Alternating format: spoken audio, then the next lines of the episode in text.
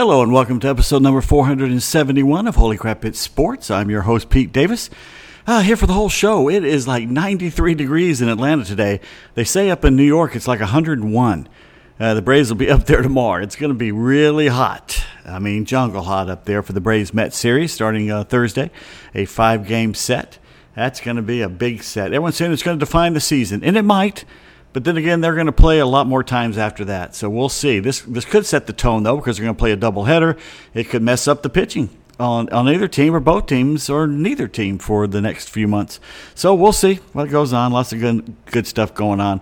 Big show for you today. Of course, the death of Vin Scully. We'll talk about the Bra- Braves trades and the trade deadline for all the major trades, and we'll break that down. I'll give you my opinion on that. Always follow me on Twitter, Pete Davis One. Write me at petedavis1 at yahoo.com. Uh, go to patreon.com if you like the show. And let's see, just a cheeseburger a month. Look up Holy Crap It's Sports. It's P A T R E O N, Patreon. Or if you like a t shirt that says Holy Crap It's Sports or anything you like on there, Kimmer Show shirts or whatever, go to farmhouseprintingco.com. That's farmhouseprintingco.com. Local. Local guys and girls, Senoia, Georgia. So check them out, farmhouseprintingco.com. They'll print anything on anything that you like. Let's get to it. The headlines for a Wednesday, August 3rd, 2022. I waited until the Braves game this afternoon, so it's about 5 o'clock on Wednesday afternoon when I did this. And let's see, uh, the headlines are Braves pound the Phillies Tuesday night, and uh, then they don't do it on today. They couldn't score anything. Uh, yesterday, the big news, the explosive trade deadline. I'll break down every big trade, as I just said. Maybe the biggest trade of a slugger since Babe Ruth. We're not uh, exaggerating on that. The Juan Soto saga has moved west, and I mean way west. After just losing Bill Russell, of course, baseball now loses their legend. Death of a Georgia running back legend. Happy birthday to the greatest quarterback in NFL history. And no, it's not Tom Brady. All right, I'm kidding. Of course, it's Tom Brady. The NFL spanks the Dolphins, and that may be a euphemism. We got Pete's tweets, this day in sports history, birthdays, and all kinds of good stuff. And by the way, forget that nonsense about Spencer Strider going back to the bullpen. So much for theories. Uh, a lot of people out there had theories, including me. Braves split the short two-game home series with the Phillies, losing three to one today. Uh, for some reason, they can't score runs or win day home games. I don't know what's going on there. Uh, Charlie Morton allowing three hits to go along with eight strikeouts and six and two thirds innings, scoreless, but outpitched by the local boy Zack Wheeler of the Phils. Chip Caray said last night when the Bravos was scoring 13 that Morton was sitting in the dugout hoping they'd save some for him today. It was not to be. Orlando Arcia, a solo shot. He's basically making Alex Anthopoulos look like a genius. Alex said he didn't go out and get the short term second baseman fill for Ozzie Albies because Orlando's doing a damn good job defensively, and he hits a home run every once in a while. Well, guess what? He's now homered in two straight games. Robbie Grossman, his Atlanta debut, a great one, a double to right field. Newly acquired David Robertson, though, pitched the ninth for the save for Philadelphia. He's a good pitcher. As I record this podcast, the Braves are three games back of the Mets. They're playing the Nationals in D.C. right now. I'll give you an update on that. We shall check the score. Dun, dun, dun, on the MLB uh, app. MLB at Bat app. Let's check the score here. Uh, da, da, da. Orioles and Rangers are tied in the top of the eighth. The White Sox are shutting out the Royals for nothing in the sixth. And right now in the top of the third, the Mets and Nationals are scoreless. All right. In fact, DeGrom started last night. His first, gosh, it's been over a season uh, since he left last year with the injury and had an injury again this year and uh, came back and looked great for five innings. Looked, I think he gave up one run, but they lost the game. The Mets lost the game last night. Hopefully they're losing again today too. The Braves beat up the Phillies 13 to one a Tuesday night in Truist Park. Uh, that combined uh, with the Mets loss gave them put them between two and a half games back, but now it's back to three. Huge night for Spencer Strider. He improves to six and three after striking out a career high 13. I think in only, what, seven innings? I believe he struck out six in a row at one point. Eddie Rosario on his bobblehead night, of course, five RBIs. None of the new Braves got into the game last night. Marcell Ozuna and Orlando Arcia both homered, the Bravos scoring most of the runs not by the homer, which is refreshing. A tired but happy GM, Alex Anthopoulos, interviewed during the game by Chip, Paul Byrd, and Brian Jordan, and Alex had some interesting thoughts. First, Despite what me and several other experts have been saying, the Braves, right now, have no plans to return Strider to the pen. As for him exceeding an innings pitched limit, Alex says they don't believe in innings pitched limits. Huh. That goes against what most uh, the people think nowadays. All the analytics people and all that stuff. So we'll see. We'll see. Uh, and maybe Brian Snitker learned from, remember a few years ago against the Cardinals, uh, he put Max Fried in the bullpen and didn't, I don't think, started Soroka, but maybe one game, if, if any, and put Dallas Keuchel out there for two games. They lost the series. A Fried should have been starting. I think he learned his lesson out there. If you got young pitchers, because Snitker always wanted experience in the postseason, but you know what? If you got a young hot pitcher, put him out there to heck with the Dallas Keuchels of the world and uh, hopefully that'll work out. Uh, you got to feel sorry a bit for Austin Riley. Not much, though. His big day, he just signed a $212 million contract, the biggest ever in Braves history, ensuring generational wealth for his family. It's for 10 years, by the way. They held his big news conference, and most people didn't see it because of all the breaking news of trade day. Such a shame. It was great, though, to see half the room filled with his teammates, showing how much Riley is loved by the team. Riley also named the National League Player of the Month for July, Spencer Strider, the Rookie of the Month. As usual, news of Riley's signing came down just after I posted Monday's podcast. Seriously, if you want breaking news to happen, just let me finish the podcast. Uh, let's see. Great news for the Mississippi Masher. I hope he says he's going to buy a lot of hunting land. There's a lot of land in Mississippi you can go hunting on, and Montana and other places. Uh, more Pete's tweets on some idiotic criticism of Austin for signing this contract. You won't want to miss that. Before we get into the trades, late last night came word that baseball legendary broadcaster Vin Scully died at the age of 94 in Los Angeles the Hall of Fame play by play man, informing Dodgers fans in Brooklyn and LA for 67 years. Died Tuesday night at his home in the Hidden Hills section of LA. No cause of death has been provided at this point. As the longest tenured broadcaster with a single team in pro sports history, he saw it all and called it all. Began in the 1950s, Pee Wee Reese, Jackie Robinson, onto the 60s with Don Drysdale and Sandy Koufax, into the 70s with Steve Garvey and Don Sutton, uh, from Walter Alston to uh, Tommy Lasorda, to uh, Dave Roberts through the 80s with Orel Hershiser and Fernando Valenzuela, the 90s with Mike Piazza and Hideo Nomo, and then Clayton Kershaw, Manny Ramirez, and Yasiel Puig in the 21st century. Sometimes you forget that Manny Ramirez was out there. Uh, the Dodgers changed players, managers, executive owners, and even coasts. But Scully remained the constant for the fans. Opened his broadcast with the greeting, Hi, everybody, and a very pleasant good evening to you wherever you may be. Scully considered himself merely a conduit between the game and the fans. After the Dodgers win in San Francisco, a Scully tribute last night was shown on the video board. Now, here are some of Vin Scully's most famous calls. Uh, three perfect games. Don Larsen in 56, the World Series. Uh, Sandy Koufax in 65, and Dennis Martinez in 91. 20 no hitters, he called. Johnny Podres shut out of the Yankees in Game 7 of the 55 World Series. The Dodgers, their first and only World Championship in Brooklyn. The Dodgers' first game in LA at the Coliseum in 58. The Dodgers returned to the Coliseum in 2008 in front of a world record breaking crowd of 115,000 people. Plus, the Dodgers Yankees exhibition game in 1959 that honored Roy Campanella. At that point, 93,000 fans had shown up in the Coliseum the Dodgers World Championship seasons in LA 59, 63, 65, 81, and 88. Uh, let's see. And of course, they, well, he did that one. Uh, hell, the Dodgers won two years ago. They won 2020, didn't they? Oh, he didn't call that though. Yeah, yeah, that's right. He, he had retired by then. Okay, they're right. Don Drysdale's 58 and two thirds scoreless inning streak in 1968, and Orel Hershiser's 59 scoreless inning streak in 88. 20 years later. Hank Aaron's 715th career home run that broke Babe Ruth's major league record at Atlanta Fulton County Stadium, April 8, 1974. The dramatic 10th inning of Game 6 of the 86 World Series, well, Bill Buckner's era allowed the Mets to force a Game 7, which they won. The rookie seasons of international superstars Fernando Valenzuela in 81 and Nomo in 95 and of course, Nomo should not have won the Rookie of the Year that year. Chipper should have won. The four consecutive homers hit by LA uh, September 18, 2006, the only time in franchise history that happened. Now, going to do a little aside here, and we're going to point out that probably doesn't mention the greatest call in Vin Scully's history. Let's see if I can find this here for you and turn everything on, turn everything up. This may be the greatest call in the history of sports. Here we go. Let's uh, turn it on here. Let's I'll hope- be happy to.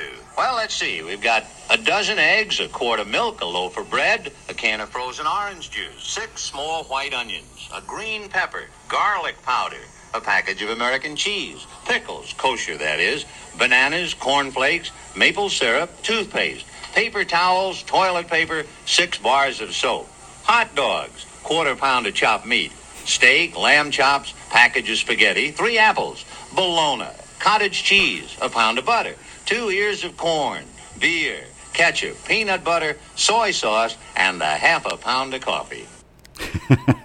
Bologna. What's bologna? Down here we say baloney. And look, I'd be a hypocrite. We talked about him on the Kimmer show. And Kimmer remembers that for years I wasn't the biggest fan of Vince Scully. There are reasons for that, and I talked about it on the Kimmer show. And I'd be a hypocrite to now come out and say he was the greatest ever. I, in my opinion, it was Curt Gowdy. I liked a little emotion. It's a sport. You should have emotion in it. I think I thought Vince Scully was a little antiseptic for me. of course, I was raised on Skip Caray, and you know I loved Harry Caray. I loved the emotion, and, and, and mistakes were made, and who cared? Uh, Vince Scully was perfect. I mean, he was perfect, and by golly, he had the stories because he knew everybody. He basically was around for half of baseball history. Think about that. Baseball probably started in the 1860s. Okay for when it got serious in the 1860s. The Red Stockings or Red Legs, whatever they call them, of Cincinnati, the first professional team. But the Atlanta, the Boston Braves started in 1876. They were called Bean Eaters and Bees and all kinds of things. But um, they started 1876. They're the longest continuously running. The Braves are franchise. So you could say somewhere in 1860s, 70s, baseball started. Well, hell, he started calling games what in the 40s. I mean, think about that. So that was that had only been around like 80 years when he started, and that was, good God, that was so from the 40s at 60. That's 80 plus years since then. So he's been around for half of the time baseball's been around. That's astounding. Absolutely astounding. But anyway, uh, Vincent, Vincent Edward Scully, born November 29, 1927, in the Bronx, the son of a silk salesman, died of pneumonia when Scully was just seven years old. His mother moved the family to Brooklyn, where the red haired, blue eyed Scully grew up playing stickball in the streets. As a child, he would grab a pillow, put it under the family's four legged radio, and lay his head directly under the speaker to hear whatever college football game was on the air. With a snack of saltine crackers and a glass of milk, the boy was transfixed by, transfixed by the crowd's roar that raised goosebumps, and he said, I'd like to do that myself. He played outfield for two years on the Fordham University baseball team, uh, served in the United States Navy, uh, started doing baseball, football, and basketball games for the uh, Fordham's radio station. At age 22, he was hired by a CBS radio affiliate in Washington, D.C. He soon joined Hall of Famer Red Barber and Connie Desmond in the Brooklyn Dodgers radio and TV booths. In 53, at age 25, okay, started in the 50s, not the 40s, okay. Scully became the youngest person to broadcast a World Series game, an achievement that still stands. Now let's see, 22. Let me go back a second here. See if maybe I was correct. 43 at 24. It was like around 1950. Yeah, he started uh, doing games. Hmm. hmm, hmm. Uh, let's see. The youngest person. He moved west with the Dodgers in 58. Uh, bu- bu- bu- Let's see what else he got on. Here's what he said when Hank Aaron broke the record of Babe Ruth. He goes, A black man is getting a standing ovation in the Deep South for breaking a record of an all time baseball idol. Pretty good call. What a marvelous moment for baseball, he said. He credited the birth of the transistor radio as the greatest single break of his career. Fans had trouble recognizing the lesser players during the Dodgers' first four years in the vast LA Memorial Coliseum. And he said they were 70 or so odds away from the action. They brought the radio to find out about all the other players and to see what they were trying to see down on the field. That habit carried over when the team moved to Dodger Stadium in 62. Fans held radios to the ears, and those not present listened from home or in the car, allowing Scully to connect generations of families with his words. He often said it was best to describe a big play quickly and then to be quiet so fans could listen to the pandemonium. After Koufax's perfect game in 65, he went silent for 38 seconds before he talked again. They would never happen today. He was similarly silent for a time after Kirk Gibson's pinch hit home run to win Game 1 of the 88 World Series. Inducted into the Baseball Hall of Fame in 82, he got a star on the Hollywood Walk of Fame that same year. They had the stadium's press box named for him in 2001. The street leading to Dodger Stadium's main gate named in his honor in 2016. That same year, he got the Presidential Medal of Freedom. Said, God has been so good to me to allow me to do what I'm doing. He was a devout Catholic, attended Mass on Sundays before heading to the ballpark. A childhood dream that came to pass and then giving me 67 years to enjoy every minute of it. That's a pretty large Thanksgiving day for me. He also was the voice of the Dodgers, called play by play for NFL games and PGA Tour events, uh, called 25 World Series and 12 All Star games. He was NBC's lead baseball announcer from 1983 to 89. While being one of the most widely heard broadcasters in the nation, Scully was an intensely private man. Once the baseball season ended, he would disappear. Rarely did personal appearances on sports talk shows. He preferred spending time with his family. In 1972, his first wife, Joan, died of an accidental overdose of medicine. He was left with three young children. Two years later, he met the woman who would become his second wife, Sandra, a secretary for the Los Angeles Rams. He had two young children from a previous marriage, and they combined their, or she did, and they combined their families into what Scully called my own Brady Bunch. He said he realized time was the most precious thing in the world and he wanted to use his time to spend with his loved ones. In the early 60s, he quit smoking with the help of his family. In the shirt pocket where he kept a pack of cigarettes, Scully stuck a family photo. Whenever he felt like he needed to smoke, he pulled out the photo to remind him why he quit. And he did. After retiring in 2016, Scully made just a handful of appearances at Dodger Stadium, and his voice was heard narrating an occasional video played during the games. Mostly, he was content to stay close to home. I just want to be remembered as a good man, an honest man, and one who lived up to his own beliefs. In 2020, Scully auctioned off years of his personal memorabilia, raised over $2 million, uh, some of it donated to UCLA for ALS research. He was preceded in death by his second wife, Sandra. She died of complications of ALS at age 76 last year. The couple, who were married 47 years, had daughter Catherine together. They had some other children, or that was the only children they, they two had. His son, Michael, died in a helicopter crash in 1994. I did not know that. Vin Scully, 94 years old. And like I said, I put him in the top three of all time. My personally favorite was Curt Gowdy, I said earlier. But he's definitely, I mean, most people say he's, he's the greatest that ever lived. And I'm not going to argue with anybody when they say that. But just, you know, great, great man, great family man. And uh, it's sad that he's gone. Uh, now the baseball trades. The best trade deadline I can remember in years, maybe the best ever. And once again, Atlanta General Manager Alex Anthopoulos, the buzzard of baseball, waits patiently until the last minute, then swoops in and cleans the carcass of all the other teams who are panicking and lowering the price for their good players. At the very last minute, two minutes to go, really, 5:58 Eastern Time yesterday afternoon, the Braves got reliever closer Raisel Iglesias from the Angels for the much-traveled Jesse Chavez and prospect Tucker Davidson. I'm sorry to see both of those men go. Chavez always pitched well for the Braves, a great guy. The poor man, they said he's been traded 10 times now. And they said when they walked up to him, he like, "You're kidding me, number ten? And you got to look at it. All those teams wanted him, and it's just a shame. He's going from a chance to go back to the World Series, and was he on the team last year when they went to the World Series? I think he was, yeah. And uh, to go to a team like the Angels, which won't be good for years. Let's let's just face it. That is a messed up franchise. Anyway, so I hate to say, and Tucker Davidson, I liked him. I liked watching him. He was kind of log jammed, especially with Strider doing what he's doing. Iglesias, a popular name at numerous trade deadlines, has been one of the better relievers in the league in years. Also on a Reds team that was perennially either or not great or terrible before he went to the Angels for uh, last year. Signed a four-year, $58 million deal. Uh, did very well last year. Not so good this year at a 4.04 ERA. So hopefully it'll get better. He had a 0.2 R WAR this year, whatever the, that is. There's no doubting the upside in him, as he could be a stellar bullpen piece if the Braves get him right. The cost, reliever Chavez, who's been quite good for the Braves since being reacquired from the Cubs earlier this season, as well as the lefty prospect Davidson. The Braves will be taking over the remainder of Iglesias' contract, which is pretty much, uh, and they're getting him for a good bullpen arm. Uh, he can close or give you multiple innings, and with Kenley Jansen's heart and back problems and the trade of Will Smith, Iglesias could slip into the closer role, and we'll see. He's 32 years old with 16 for 19 in save chances this year. Uh, since the start of the 2017 season, uh, he has 150 saves. Before that trade, the Braves got right-hander Jake Odorizzi from the Astros for Smith. Odorizzi is a better pitcher right now. He's star- starter too.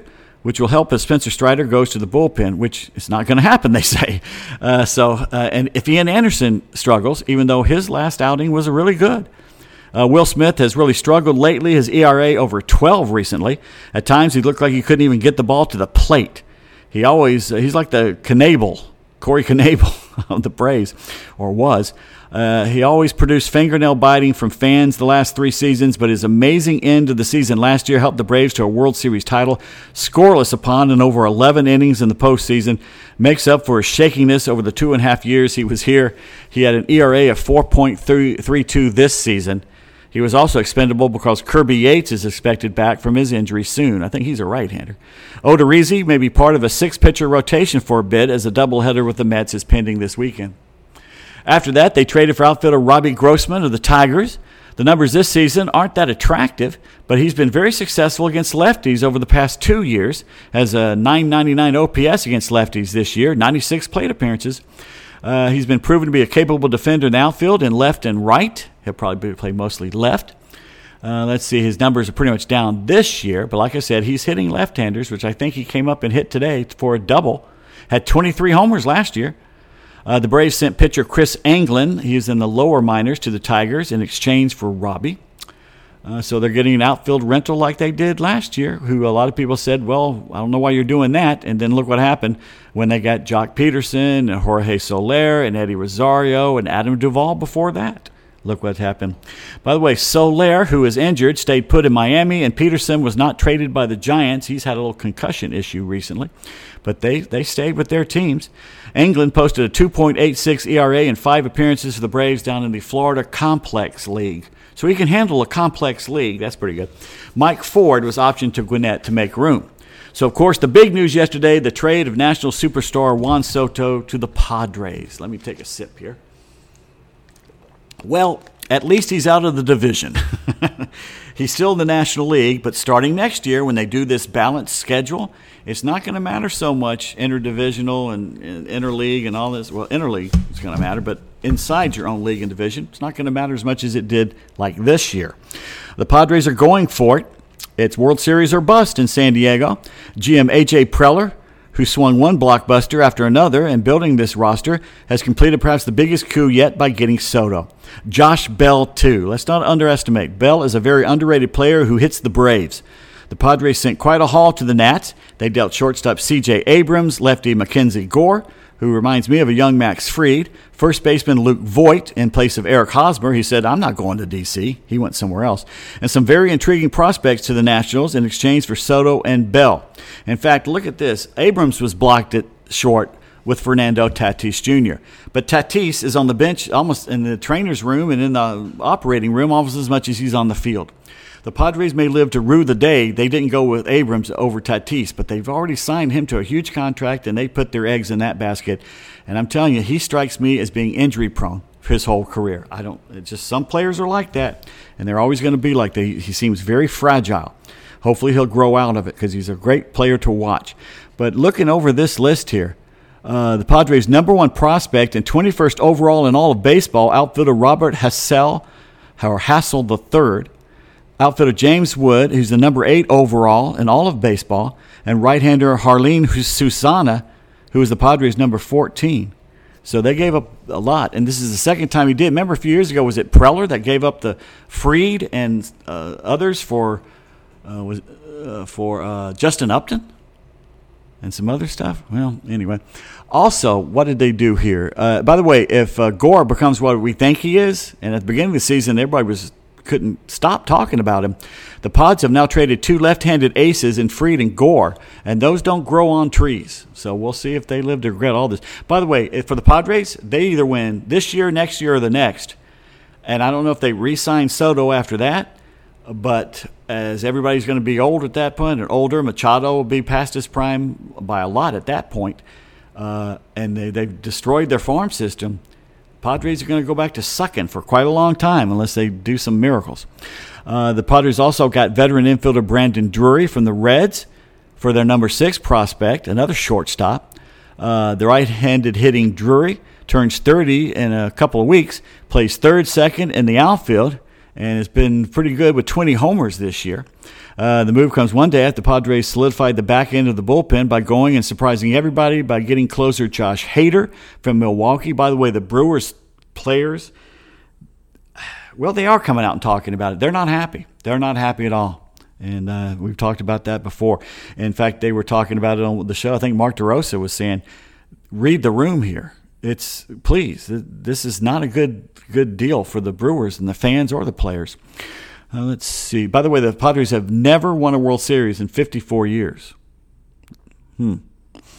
Uh, never. They've been to two of them. They lost to the Tigers in '84, and they lost to the Yankees in '98. I think those are the only two they've been to. Anyway, Eric Hosmer was supposed to be going to Washington. He said no. So they traded him to the Red Sox for two prospects and some money, or as uh, was it J.J. Walker says on the TV commercial, money. Uh, Boston's lefty prospect Jay Groome is going to there. Uh, Voit was added as a late addition. Uh, Soto joins a group in San Diego that already features Machado, Fernando Tatis. So we'll see how that uh, works out. That's a pretty good lineup. Pretty, pretty damn good lineup there. But they've traded two starting pitchers, Lamet and Gore. Uh, by the Padres are 12 games over 500. They're in that wild card spot. The 23 year old Soto, a perennial MVP candidate, burst onto the scene in 2018, led the Nationals to a World Series in 2019. Thank God that uh, Mike, Mike Brooks, was alive to see that. He's a career, here's his slash line 291, 427, 538. He's got plate discipline and elite power like no other player in the sport. Uh, they offered him a 15 year, $440 million offer in July, and he said, Nope, I don't like losing, and they're going to lose here for a while, so I am out of here. He was going to test the free agency market and may still after the 24th season. Mm, 2024. As one pundit put it, you want Soto now in his prime. He may be a great DH in his 30s, but you want him now and for the next three pennant chases. Then worry about re signing him or let someone else pay him the big bucks if you've already won a fall classic with him. If San Diego wins one, they won't re sign him. That's just the way they are out there. After Soto, Josh Bell was perhaps the next prolific slugger available. Uh, he's batting 301 this season, tied for third in the NL in multi hit games, fourth on on base percentage, fifth in average, seventh in OPS, and eighth in weighted runs created plus which is WRC plus.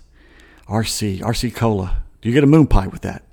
Uh, by the way, all of that uh, scoring and hitting came in one game against the Braves. It was amazing. Uh, on top of that, Bell has made significant defensive improvements this year. He's a good player to have.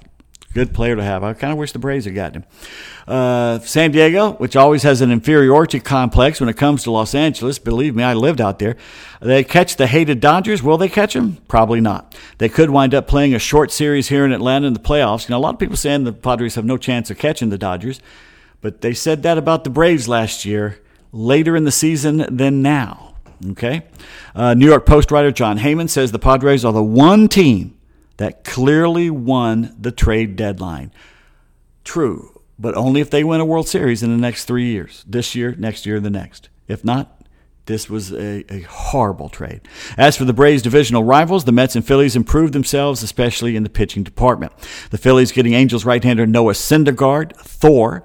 Uh, they sent their former number one overall pick, Mickey Moniak, and a prospect to the Angels. Now, I saw Moniak a few years ago in spring training, and I thought this guy's going to be great he never really so far has shown that. So they're going to give him, he's still young. Syndergaard joins his former rotation mate of the Mets, Zack Wheeler, who beat the Braves today.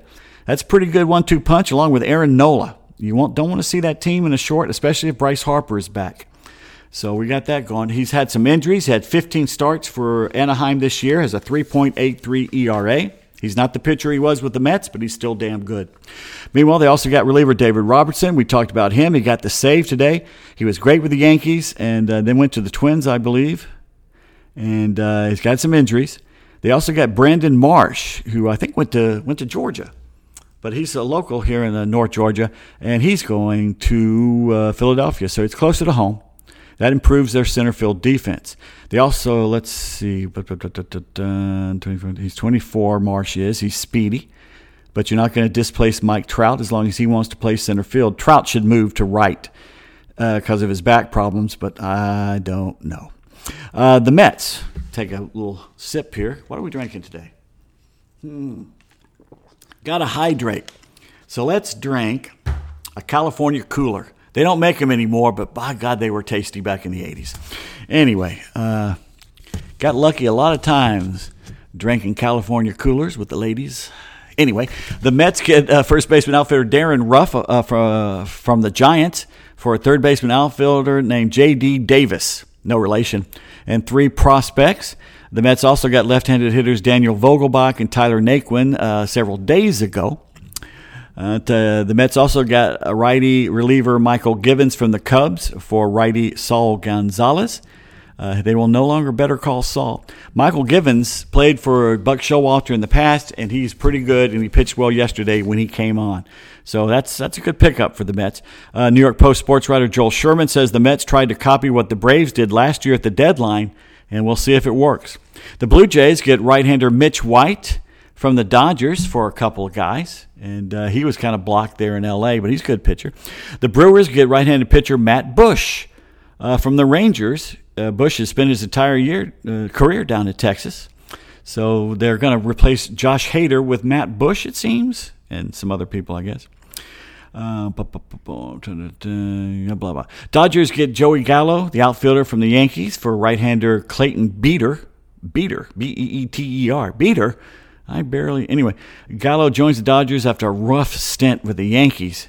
He uh, hit just 159, a 660 OPS, swatted 25 homers, but struck out 194 times. He has just six hits and 71 at bats since June 18th. The two time All Star Gallo bashed at least 38 homers in each of the previous three full seasons, will provide outfield depth for the Dodgers. Hopefully, he'll keep sucking while he's out there with the Dodgers, but we'll see. He'll probably explode now that he's kind of out, out of New York City. Some players just don't like playing there. Greg Maddux came here because he didn't want to play in New York City. Uh, in fact, Gallo said it got so bad for him in New York City that he would not even go out on the street anymore. The Twins get a good pitcher, Tyler Mahle from the Reds for three prospects. Uh, this is after they added all star closer Jorge Lopez from the Orioles. This guy, under the radar, a very good reliever. Lopez, uh, has been stellar. Has a 1.68 ERA this year in 48 plus innings, 19 saves, and 23 opportunities. He's pretty good. So the Twins got better. Blue Jays, this surprised everybody, and everyone's scratching their head. Why? Uh, second baseman outfield Whit Merrifield from the Royals for two prospects. Now, Whitfield is having a down year. Merrifield, I should say.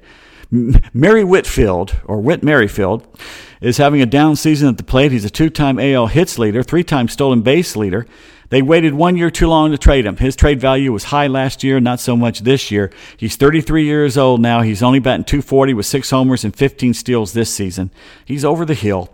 Now, he's playing for a contender now, so that may spark him. Sometimes it does. But like I said, they waited too long to trade him. And here's the weird thing recently, he and nine other Royals players did not play in Toronto because they did not get the clot shot. He has said, Well, if you trade me to a contender, maybe I'll change my mind. What?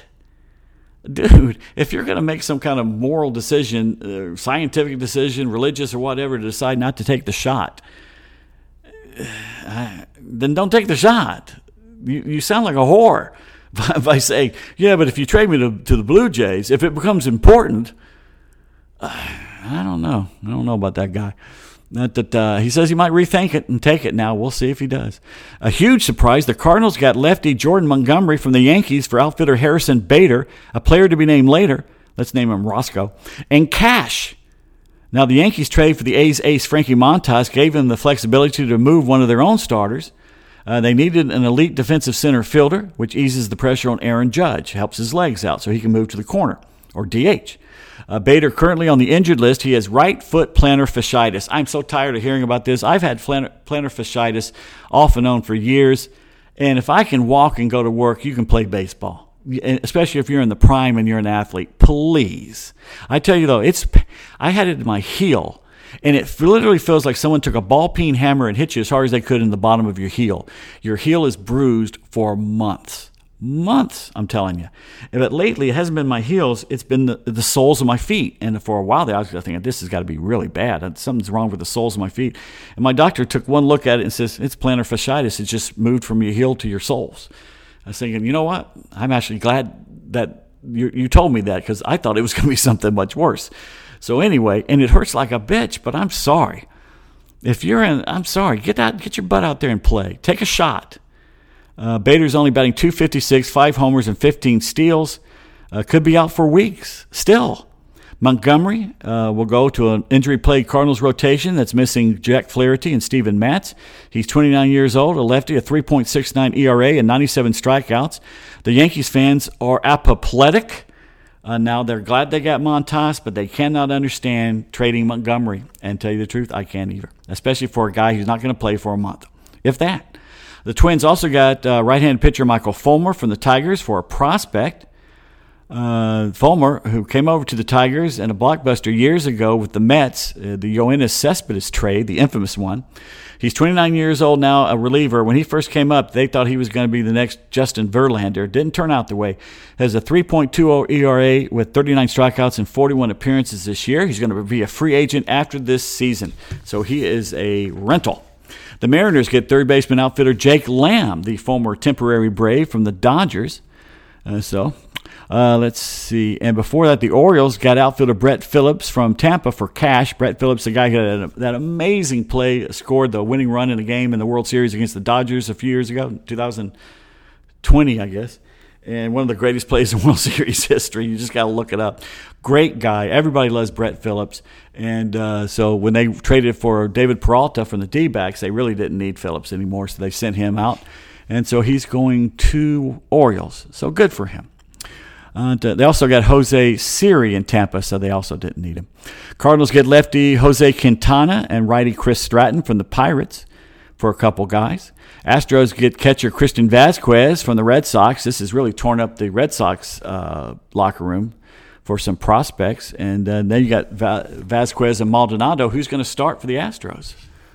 Uh, the Red Sox also get outfielder Tommy Pham from the Reds for a player to be named later. Pham's over the hill. He's 34 at this point, was hitting just 238. Now, Pham is familiar with Red Sox chief baseball officer Chaim Bloom, who was with Tampa Bay when the team traded for Pham back in 2018. Now, Bloom himself is under fire in Boston, mainly from the players, who are very confused as to the direction of the team and upset with the trade of Vázquez. Bloom was supposed to be the next boy genius to replace uh, Theo Epstein, but it's rough sailing this season in Boston Harbor for Chaim Bloom.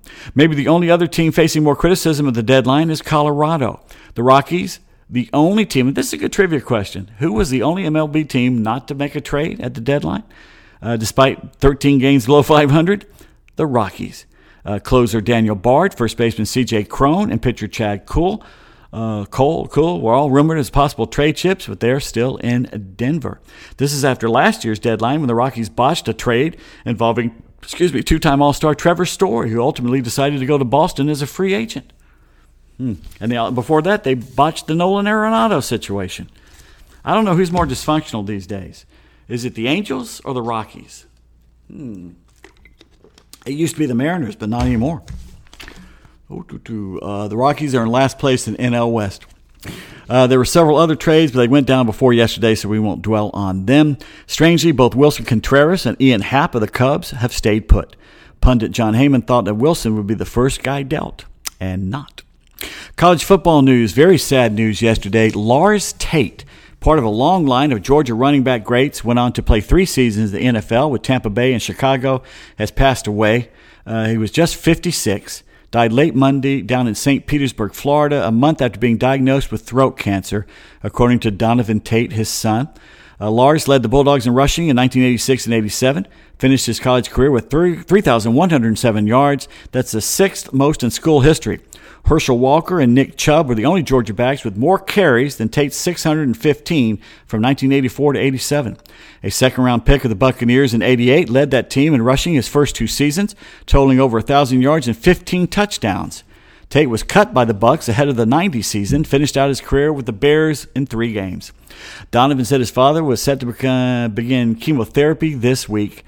It was kind of sudden. You just thought cancer was the next thing that he was going to overcome. Even in conversations with him, he was in good spirits. A native of Indianapolis, Lars Tate headed south to sign with Georgia after also considering an offer from Michigan. When he got to Athens, the shadow of Walker's brilliant career, including that national championship and the Heisman Trophy, still loomed over the program, but Tate proved to be a worthy successor. Uh, that legacy has grown since Rodney Hampton, Terrell or Terrell Davis, can't ever remember that, Garrison Hearst, Knowshon Moreno, and DeAndre Smith. Uh, Lars' son, the number three pick in the 2009 Major League Draft by the Padres. So injuries kind of kept him from getting to the major leagues. Uh, in addition to Donovan, Lars Tate is survived by his son Stephen, daughter Lauren, and four grandchildren. Lars Tate. Adam Spencer of Saturday Down South has a sticky situation. Marky Anderson, the four star offensive lineman in next year's recruiting class, might have made history with his commitment on Sunday afternoon. The 6'5, 305 pound lineman from Roebuck, South Carolina, decided to reveal his school choice with a bottle of syrup. Uh, he had the syrup bottles or SERP bottles, uh, Clemson, North Carolina, LSU, and South Carolina logos on them. so uh, he decided to go with the Gamecocks. He's number five interior offensive lineman in the 23 class, number two overall recruit from South Carolina, according to 24 7 Sports Composite. The Gamecocks now have 15 players in their recruiting class for next year. They're ranked number 26 nationally. No word on if Anderson lives in a log cabin with Mrs. Butterworth. But now that he's signed, doesn't he have a Karo in the world? He doesn't have a Karo in the world. If you send me money, I will stop right now. I will stop the syrup commercials. Hell, if you send me money, I'll just stop doing this. Will you pay me not to do this podcast? That could be arranged. NFL news. The NFL spanked the Dolphins, so to speak, notifying the Miami Dolphins yesterday the team would be stripped of its 2023 first round pick for violations of league policies relating to the integrity of the game. They literally said that with a straight face the integrity of the game. Following a half year investigation, they found the Dolphins and owner Stephen Ross and the other guy, Bruce Beal, violated the anti tampering policy three times, talking with Tom Brady and uh, the agent for Sean Payton, who was coaching the Saints. They found no evidence, though, that the team intentionally lost games in the 2019 season. Now, in February, former Fins coach Brian Flores said in a lawsuit alleging racism uh, of the hiring practices of the league that Ross attempted to incentivize him to tank and purposely lose games. In fact, offering Flores $100,000 for every loss that season, but they could not prove that. Huh. And Flores says he was fired because uh, basically they were winning. Uh, that's interesting. They also will lose their 2024 third round selection. Well, I just found out that the NFL is appealing the uh, arbitrators' ruling on Deshaun Watson's six game suspension. They wanted more. So we'll see who wins that one. On this day, August 3rd in history of sports, 1852, America's first intercollegiate sporting event took place as the Harvard heavyweight boxing rowing crew beat Yale Bula by two lengths over two miles on Lake Winnipesaukee, New Hampshire. I'm writing a book, and part of it happened on Winnipesaukee. That's interesting.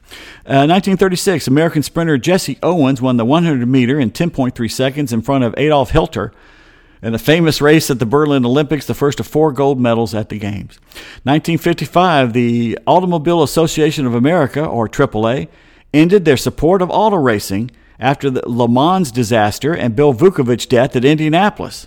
Now, I think in Le Mans, the car went off and killed some people in the stands or on the side of the road. I forget where. 1979, Sam Snead, at 67 years old, set the record for the oldest player to make the cut in a major at the PGA Championship at Oakland Hills Country Club. I think that's in Detroit. 1984, Mary Lou Retton scored 10 for the final vault to win the individual all around competition in LA, became the first American woman to win an Olympic gymnastics medal. Uh, she was America's sweetheart. Everybody had that, well, every woman had that uh, haircut. Uh, 1996, and wasn't she in Scrooged?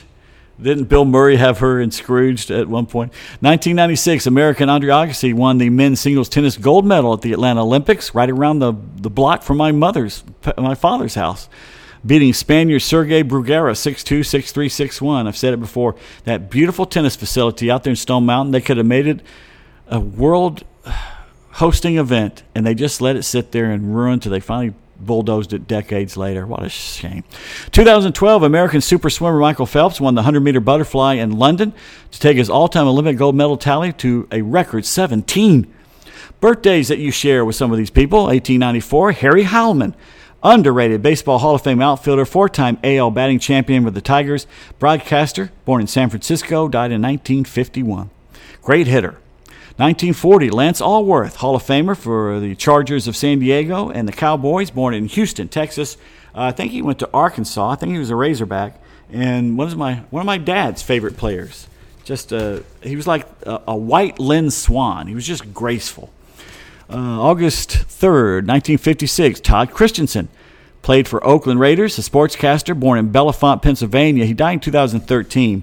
I'm not going to say his name, but a local Atlanta broadcaster who used to call games with him called him a most disagreeable fellow. But let's not speak ill of the dead. Uh, 1964, Nate McMillan, uh, head coach of the Pacers, Portland, Seattle, NBA steals leader in 94, born in Raleigh, North Carolina. Now, Alexa, who was Nate McMillan the coach for? Nate McMillan is the head coach of the Atlanta Hawks. That's right. Nate McMillan. Is Alexa, stop. Yes, they've got everybody on here except the Hawks. 1968, Rod Beck, baseball pitcher, all star in the 90s for the Giants. Remember, had long hair and long mustache, looked like a Yeti. Sasquatch, born in Burbank, beautiful downtown Burbank. Uh, died in 2007. I forgot about that. Died in two. In fact, Alexa, why did Rod Beck die? On June 23, 2007, Beck died alone at his home in Phoenix, Arizona. The Maricopa County Medical Examiner did not publicly disclose the cause of death, and the Phoenix police did not suspect foul play. Beck's ex wife stated she believed Beck's death to be drug related. Cocaine and heroin were found in his home and bedroom. Beck was buried in Phoenix wearing his Chicago Cubs uniform despite pitching only two seasons for the team. Huh. That's weird that he went in the Cubs and not the Giants. And probably drugs. Uh, 1972, Travis Hall, defensive tackle for the Falcons. Uh, we used to have him on our shows all the time. He's a great guy. Born in Soldotna, Alaska. 1976, Troy Glaus, uh, infielder, played for the Angels, mainly third baseman, and played for the Braves. And tell you the truth, he uh, Austin Riley reminds me so much of Troy Glaus, and hopefully he'll he'll have a lot longer, better career. But Glaus was a very good player for a while. He won the Olympic bronze here in 1996 in Atlanta for baseball, born in Tarzana, L.A. 19, which Tarzana was named because the uh, guy who wrote Tarzan books, Edgar Rice Burroughs, made that his home and pretty much was the Lord Mayor of the place for the longest time. But he was, uh, yeah. Uh, and happy birthday, 1977, Tom Brady. Uh, let's see. Gosh, I was 16 when he was born. Seven-time Super Bowl winner for the Patriots and Bucks was the NFL MVP one, two, three, f- three times. 14 time Pro Bowler, born in San Mateo, California. 1979, Chris Jenkins, defensive tackle, Pro Bowler for the Panthers and Jets, born in Ypsilanti, Michigan. And 1984, Ryan Lochte, swimmer, 12 uh, time Olympic medalist, born in Rochester, New York. Dead people on August 3rd, 2011, we lost two great football players Bubba Smith College Football Hall of Fame defensive end. He's also in the Pro Football Hall of Fame. Uh, played for Michigan State. I won a Super Bowl in 71 with the Baltimore Colts. He was an actor, Police Academy, the Miller Lite commercials. Pretty good actor. Died of acute drug intoxication and heart disease at 66. And in 2015, we lost Mel Farr, running back, Pro Bowler in the 60s and 70s for the Lions. Died of a massive heart attack. He was 70 years old. One divorce, D I V O R C E, as Tammy would sing. 1979, George Foreman was 30 when he divorced Cynthia Lewis after more than a year, a whole year of marriage. All right, let's do Pete's tweets. Take a sip here of the, what did I say we were drinking? Oh, yeah, we're back on the defunct California coolers because it's so hot. It's so hot. All right, let's go to Pete's tweets here. Quit arguing with your damn phone. Here we go. Bryan Hoch, who covers the Yankees, says when he heard that the Yankees acquired Jose Trevino from Texas back in April, Luis Severino thought they traded for A's reliever Lou Trivino. Now they have. we'll soon be seeing Trevino pitching to Trevino. Oh, God, I hope not. I don't want to have to keep saying that. So here's Jake Odorizzi. I looked him up here. Uh, this season, he's 4 and 3 in 12 games, a 3.75 ERA, 60 innings pitched, 46 strikeouts, a whip of 1.15. He's a good pitcher. So Carl Thomas says Austin Riley should fire his agent. So David O'Brien, who covers the Braves, I think for the Athletic, said right for getting him $212 million guaranteed to play for the team he loves for a consistent World Series contender in the South, close enough for his friends and family to drive from Mississippi to see him play, and for him and his wife to drive home to Mississippi when they want to. It's a five hour, he, he's from right underneath Memphis, Olive Branch or something. That's a suburb of Memphis. It's literally, I can get there in under five hours. Now that they opened up that highway between Birmingham and Memphis, it's a beautiful highway. There's hardly anyone on it, and man, you can fly on that sucker. There, the last time I came through, though, there were more Alabama State troopers than I'd ever seen, uh, and I luckily got through there. But uh, that's just a beautiful highway to drive. Um, but, but, uh, hmm, do I really want to do that? No, let's skip that college football. Do more college football in the next one. By the way, Steve Phillips, the former Mets GM, who now is a talker on MLB Network, literally is the grown up version of Race Bannon from Jonny Quest. Uh, sad news uh, Zach Buchanan reporting that Drew Jones, Andruw Jones' son, just got drafted by the D backs, will have surgery to repair a posterior labrum in his shoulder and miss the rest of the season. Mm. Uh, the lowest chase percentage among qualifiers this season, according to StatCast, which is a batter, a hitter that does not chase bad balls. Alex Bregman leads at 16.6. Max Muncy, Muncy 16.9, even though he's having a bad season. Juan Soto at 18.6, and Robbie Grossman 18.8, who is now an Atlanta Brave. Uh, Danny Rocket posted a photo on a beautiful sunny day of the gravestone of Ernie Banks. Nice man, the nicest man I ever met. This is a beautiful gravestone. It's set somewhere, probably outside of Chicago. I don't know exactly where it is. And he said, I'm visiting Ernie. It literally is right next to a pond. It's gorgeous. It's a tall mo- monument, and at the base of it is ivy. It's growing ivy around it. It says Ernie Banks, loving husband, father, and friend to all, 1931 to 2015. Has it really been seven years? And at the so there's a picture of him at bat, uh, an engraving of him on the marble, and on top there's a marble glove and ball, and someone's put a real baseball next to it. That is a beautiful marker. Uh, before he was traded, Noah Syndergaard of the Angels was wondering why he hadn't been traded yet, and he posted that famous GIF of John Travolta from Pulp Fiction, where he's walked into a room and he's just looking around confused. That's pretty funny. What else we got here? Let, let, no, we already, we already discussed that. Uh, no, no, that's not it. From Zach Berman says from April 2016 to June 2017, uh, the Philadelphia teams had five athletes drafted number one and number two in their drafts. Carson Wentz went number two. Matt, Mickey Moniak number one, Ben Simmons number one, Markelle Fultz number one, and Nolan Patrick number two. All five are now out of Philadelphia. That's a heck of a stat. Uh, Ken Rosenthal reporting the Cubs did not trade Contreras and Happ. Bat Flips and Nerds tweeted absolutely bizarre. Jed Hoyer, which is the Cubs GM, and Chaim Bloom of Boston, a massive pair of F grades today. Just hopeless. Hmm. Uh, someone said, I hope Jesse Chavez has frequent flyer miles. Joe Colonna says, What a horrible deal for the Angels because they lost Raisel Iglesias to the Braves. And let's see, and show you how people are fickle. The next guy said, "Well, Tucker Davidson's a pretty nice grab for the Angels, and he is." Uh, James Goatman said, "You're telling me we couldn't best that price to get Raisel? This is a damn joke. you can't please everybody." What else we got? That's not it. No. Uh, okay. So when the Braves got Raisel Iglesias from the Angels for Chavez and Davidson, Tipping Pitches tweeted, Nothing to see here. Just one GM who used to work for the other GM trading his best reliever for two guys who are unpitchable and high leverage. Wow. First of all, the Angels have no high leverage. You suck. And you will suck for quite a while. Um, um, um, oh, and also Tipping Pitches had a good good joke about Whit Merrifield going to the Blue Jays. They named him PTBNL a player to be needled later. Get it? Needled later? Hmm. Um, to go. Uh, David O'Brien says Iglesias is making 16 million each in the next three seasons.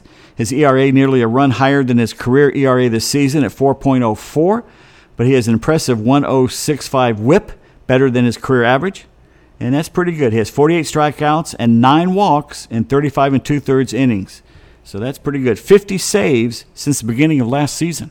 50. Hmm. Uh, Dane Young reports this is the ninth time Jesse Chavez has been traded. Not 10, I said. Maybe it has been 10. Uh, since 2006.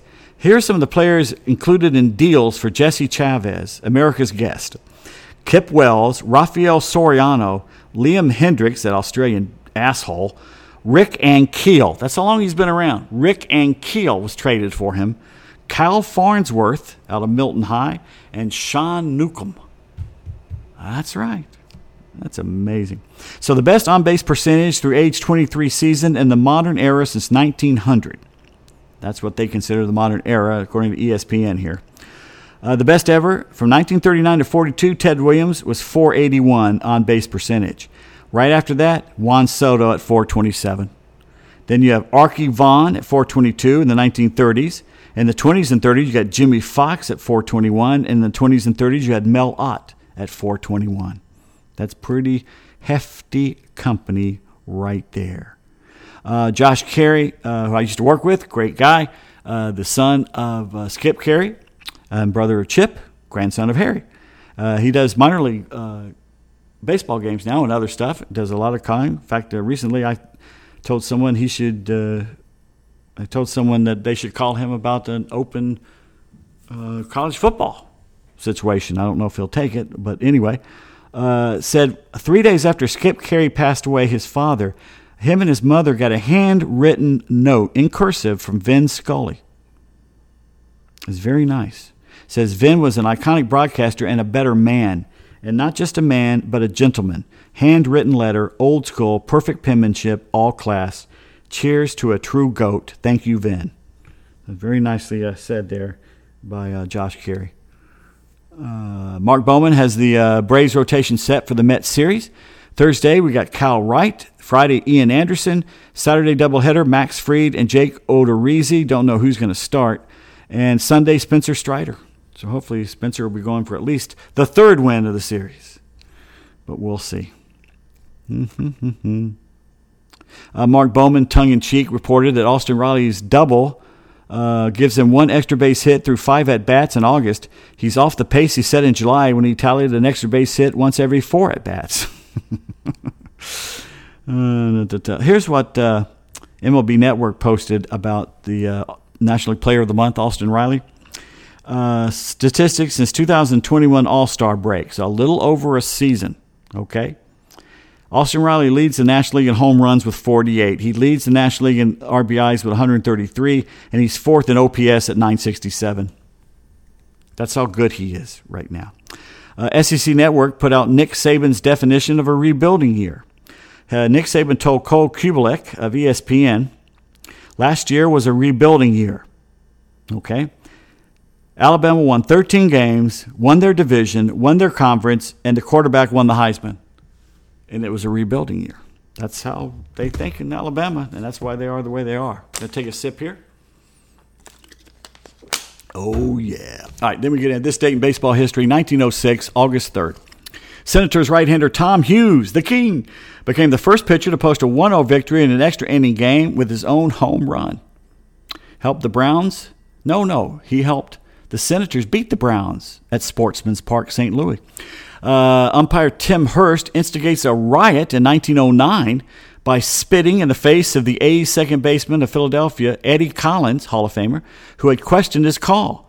Two weeks later, baseball banned Hurst for life. Can you imagine if? Now we had that infamous Roberto Alomar spitting in the face of that umpire at one point. That was horrific. That was so horrible. Uh, but imagine an umpire spitting on a player. Let's see, 1921, Commissioner Kenesaw Landis hands out life bans to the eight White Sox players accused in the Black Sox scandal, despite their being acquitted by a Chicago jury. 1923, baseball games, now nowadays they, they sue and win again, but whatever. Baseball games canceled during the death of U.S. President Warren G. Harding on this date in 1923. 1940, during the Reds' road trip to Boston, Backup catcher Willard Hershberger is found dead in his room after taking his own life at the Copley Plaza Hotel. Now, I've stayed at the Copley. It's nice, at least the modern version of it. Having talked with this fragile player for hours after the game, Cincinnati skipper Bill McKechnie thought he had consoled the worn out backstop, who was distraught about leaving runners on base in every at bat, an 0 5 performance at the plate, and he went to his hotel room and killed himself. 1948, Negro League legend Satchel Paige made his major league start, hurled seven innings, led the Indians over the Senators 5 to 3. Huh, he had been a reliever for the tribe before that. August 3rd, 1957, Pirates manager Bobby Bragan uh, hears he's been fired on the radio and replaced by Philadelphia third base coach Danny Murtaugh. Pittsburgh GM Joe L. Brown leaked news of the hiring before informing his skipper. This seemed to happen a lot back then. Uh, 1960, for the only time in history, teams exchanged managers. Detroit traded Jimmy Dykes, who was 44 and 52, for Cleveland's Joe Gordon, who was 49 and 46. Uh, let's see. Let's see. That's 1960s. Uh, probably turned out better in the long run for Detroit, even though I don't know who. When they won it in 68 over St. Louis, I don't know who. Let me ask. Alexa, who was the Detroit Tigers manager in 1968? According to an Alexa Answers contributor, the coaching manager of the Detroit Tigers in 1968 was Mayo Smith. Did that answer your question? It did. I had forgotten Mayo Smith. I knew that somewhere in the recesses of my mind, but I'd forgotten. 1967, Charlie Finley fired his manager Alvin Dark after the two disagreed over the owner's handling player discipline. Charlie O had fined and suspended Lew Krausse Jr. for the pitcher's rowdy behavior on a team flight, which prompted the team's first baseman Ken Harrelson, who will also be released, to call the A's owner a menace to the sport. also in 1967, the Braves set a club mark by hitting seven homers in a 10 3 win over the Cubs. Tito Francona, Joe Torre hit two, Clete Boyer had two, Dennis Minky, and you said Minky, that's correct, chimpanzee Minky, and Hank Aaron all contributing to the record. They did it in the first five innings at Wrigley Field. All were solo shot except Boyer's two run blast in the third inning. August 3rd, the same day, 1967, uh, Warren Giles, the NL president, in a joint meeting held in Chicago, turned into a, uh, it was supposed to be a formality, it turned into a free for all, four hour fierce debate when the AL and NL owners strongly disagree on implementing divisional play for the next season. The AL owners unanimously agreed to the plan, but the Nationally Senior Circuit brass makes it clear they oppose any effort by the AL to implement the change by itself, citing the possibility an AL division winner could be a fourth place club and could play a first place team in the World Series. Hmm. In fact, Warren Giles says the pennant should be decided in the traditional manner. Well, it didn't happen in 68, but it happened in 69. Of course, they added the Expos and the Padres, and uh, they put divisions out there. 1978. In a 5 4 win over the uh, Dodgers at Candlestick, Giants first baseman Willie McCovey hit his 504th homer off Don Sutton, establishing him as the NL all time left handed home run leader, passing Eddie Mathews of the Milwaukee and Atlanta Braves and Houston Astros. Uh, 1979, and the Tigers. He played for the Tigers. 19, excuse me, 79 at Yankee Stadium. Over 51,000 mourners attended memorial service for Thurman Munson. He had died the day before. The Yankees captain piloting a plane. It crashed a thousand feet short of the runway at Akron Canton Airport in Ohio, where he lived, and he was learning to fly so he could go home and visit his kids and his wife. 1979, August 3rd, the Yankees purchased Lindy Randall from Pittsburgh to fill the roster spot of Munson. Hmm. 1980, Al Kaline, Duke Snider, Chuck Klein, and Tom Yawkey were inducted into Yawkey or inducted into the Baseball Hall of Fame. 1982, at the request of the players, the Angels retired their first number in franchise history. Gene Autry, number 26, commemorate the team's first owner as the 26th man on the club's roster. The singing cowboy, known in Hollywood westerns, got the expansion club in 1960 and owned it for 38 years until he died in 1998. Of course, if his name comes up in front of Kimmer, he talks about working for him in Phoenix. 1986, first ballot inductee Giants first baseman McCovey, the only choice of the writers enshrined in the Hall of Fame, along with uh, the Veterans Committee, Red Sox second baseman Bobby Doerr, and the late Ernie Lombardi, a catcher known for playing for the Reds and the Giants. Pirates announcer Bob Prince, Cincy beat writer Earl Lawson get the Ford C. Frick Award and the J.G. Taylor Spink Award for writing and talking. Not necessarily in that order. August 3rd, 1987, home plate umpire Tim Tschida throws out Joe Niekro after discovering an emery board on the Twins starting pitcher. The 42 year old knuckleballer got an automatic 10 day suspension, and it was funny. He went out there to talk to him, and he acted like all innocent, and he pulled out his pockets, and the emery board went flying. It's a great video. The same day in 87, after being thrown out in the bottom of the 12th, arguing a close call at first, the Columbia Mets manager Butch Hobson, former Red Sox, yanked the base out of the ground and brings it into the clubhouse in protest. The bounce skipper is convinced to finally return the stolen property to the field because they only have one set of bases. So bring it back. Come on, Butch, bring the base back. But not before he finds some orange paint and sprays the bag orange in order for the umpire to see it better. 2000, after looking at the artist's renderings of the new proposed enlarged Fenway Park, that included a monstrous 3,000 car garage. Diane White suggests the Red Sox, New England's team, relocate to Hartford, Connecticut. The Boston Globe columnist believes the gigantic ballpark complex will dominate the quaint neighborhood, railing against the, railing against the bunch of rich and powerful guys who will ask for taxpayer assistance to fund their multi million dollar playground. Well, they ended up enlarging it and everything, but they didn't do that ridiculous thing, and now it looks wonderful from what I hear. I haven't been back since they renovated it. I love the old, dirty, beaten down Fenway. God, it was beautiful. 2000, the Independent Western Baseball League kicked out Kevin Mitchell, the Sonoma County Crushers, for the rest of the season because he punched the owner of the other team. The former National League MVP allegedly hit Solano Steelheads owner Bruce Porter, who had Portner, who had come onto the field after a brawl caused by a pitch thrown behind Mitchell.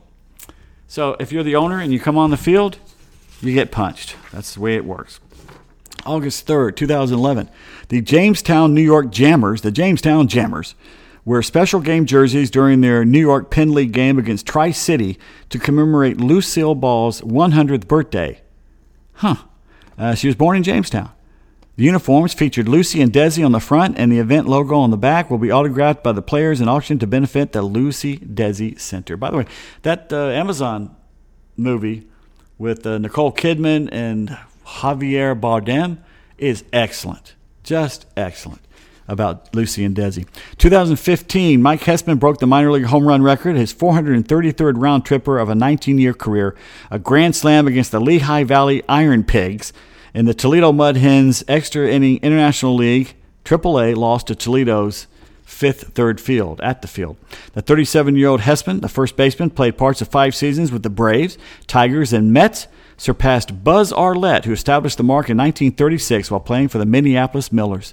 You had to be a pretty good ball player to be around for 19 years and play for that many major league teams and hit 433 home runs probably part of the inspiration of Crash Davis, I guess, a little bit there.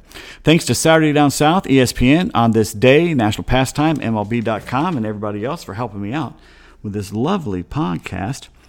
Let me look up anything here on Twitter for you. See if anything major is happening. And no, I don't want that. Let's do this. Why do you always hit the wrong button when you're about to do stuff like this? Mm. Uh,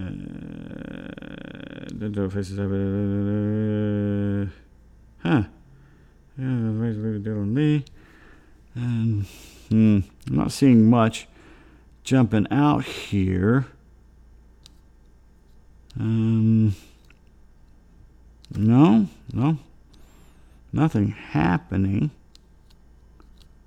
Um, Barry Yankees move, blah blah blah. No, let's go to ESPN, see if there's a headline we missed. It's about 6 o'clock on a Wednesday afternoon. And see what's happening now. It's clouding up outside, like it's going to rain. Let's see. Uh, uh, Phil Mickelson and uh, 10 other golfers, including Bryson DeChambeau, who have been suspended by the PGA Tour for joining the LIV Tour, have filed an antitrust lawsuit against the PGA Tour. Boy, it's just getting uglier and uglier, isn't it? Mm. Going on, direct tank, a year. Oh my God. They're going to make UFC star Conor McGregor is going into filming. He's going to be in a film. He's going to be in a remake of Roadhouse. He's no, he's not going to be in the Patrick Swayze role. He's probably going to be the villain. Jake Gyllenhaal is going to star in the Patrick Swayze thing. And everybody on the internet yesterday was saying, why? There's some people that just, I mean, it's a cult Roadhouse. I thought it was enjoyable, but I just, I don't think it's the cult classic it, it should be. But everybody, everybody else loves it, so you know, I'm not going to complain. Let's see what the Braves are. I mean, we know what the Braves. The Braves lost today. Let's see what the dang Mets are doing. Oh, it's ugly. The lead is back to three and a half. The Mets are winning eight nothing now in the sixth inning. So it's you know that's what way it happens, way it goes. Anyway, everybody have a good uh, couple days. By the way, if you're not doing anything Friday morning in the Marietta area, go. I think it's on Cobb Parkway, the Marietta Diner, known for its famous desserts and breakfast and everything. The uh, morning show, the morning extra, TMX on Extra 106.3 is going to have the camera there, and he's going to do his bit with them from six to nine. He's going to be there, I think, sometime seven thirty to eight thirty, something like I forget where it is. Uh, but anyway, the Marietta Diner, he'll be there. I'm going to be there, and if you greet me in the parking lot and you like one of my books, I will give you one of my books, The Totally Biased Guide to Southern College Football, or Canines of College Football, which is good for the kids. And Kimmer's bringing his uh, Crayola crayon uh, masterpieces. So if you want one of those, we won't be handing them out inside because it's not our event. We're just there as you know remoras on the belly of the sharks, on the shark. Got sharks on my mind this week. And last, but uh, yeah, check it out. If you're not there, uh, I'm going to be there probably between seven and nine, and a few minutes afterwards because we do not want to fight rush hour traffic down 75 from Marietta. So who, who knows? We're going to get there around seven, and uh, Kimmer's going to be on the air with them. I'm just there as you know, I'm there as uh, eye candy. anyway, I don't know why they won't be there. I, am there. I'm, I'm, pleased to go, and I'm glad they invited me. So, by golly, I'm America's guest sometimes, the Kato Kaelin of podcasting. I will be there if you invite me, and there is food. And everyone says they have cakes, and you know me, I am a cake fiend. So, 8 a.m., 7 to 9 at least there at the Marietta Diner, 8 a.m. Friday morning. Be there and wear your Kimmer t shirts and everything. Show them that uh, Kimmer still has some sway in this town. Anyway, but it's a great show. Uh, Tug and Los and Rhino, all great guys, and they do a really good job on the morning show there. So check them out, the Morning Extra, and it's 106.3 and they're on uh, Monday through Friday mornings, I believe. And of course, the best of the Kimmer Show podcast from noon to one uh, can be heard on the uh, podcast park, which is uh, part of Dickey Broadcasting and just part of Extra and uh, 680 The Fan and everything like that. But the podcast uh, park is a place to go for some great podcasts, including the Kimmer Show podcast. So check that out. Also, you can go to the, thekimmershow.net for all your Kimmer Show needs, including Holy Crap and Sports stuff. So go on there as well. Thanks a lot for listening. Uh, be uh, be back Friday, the good Lord willing and drank up Shriners.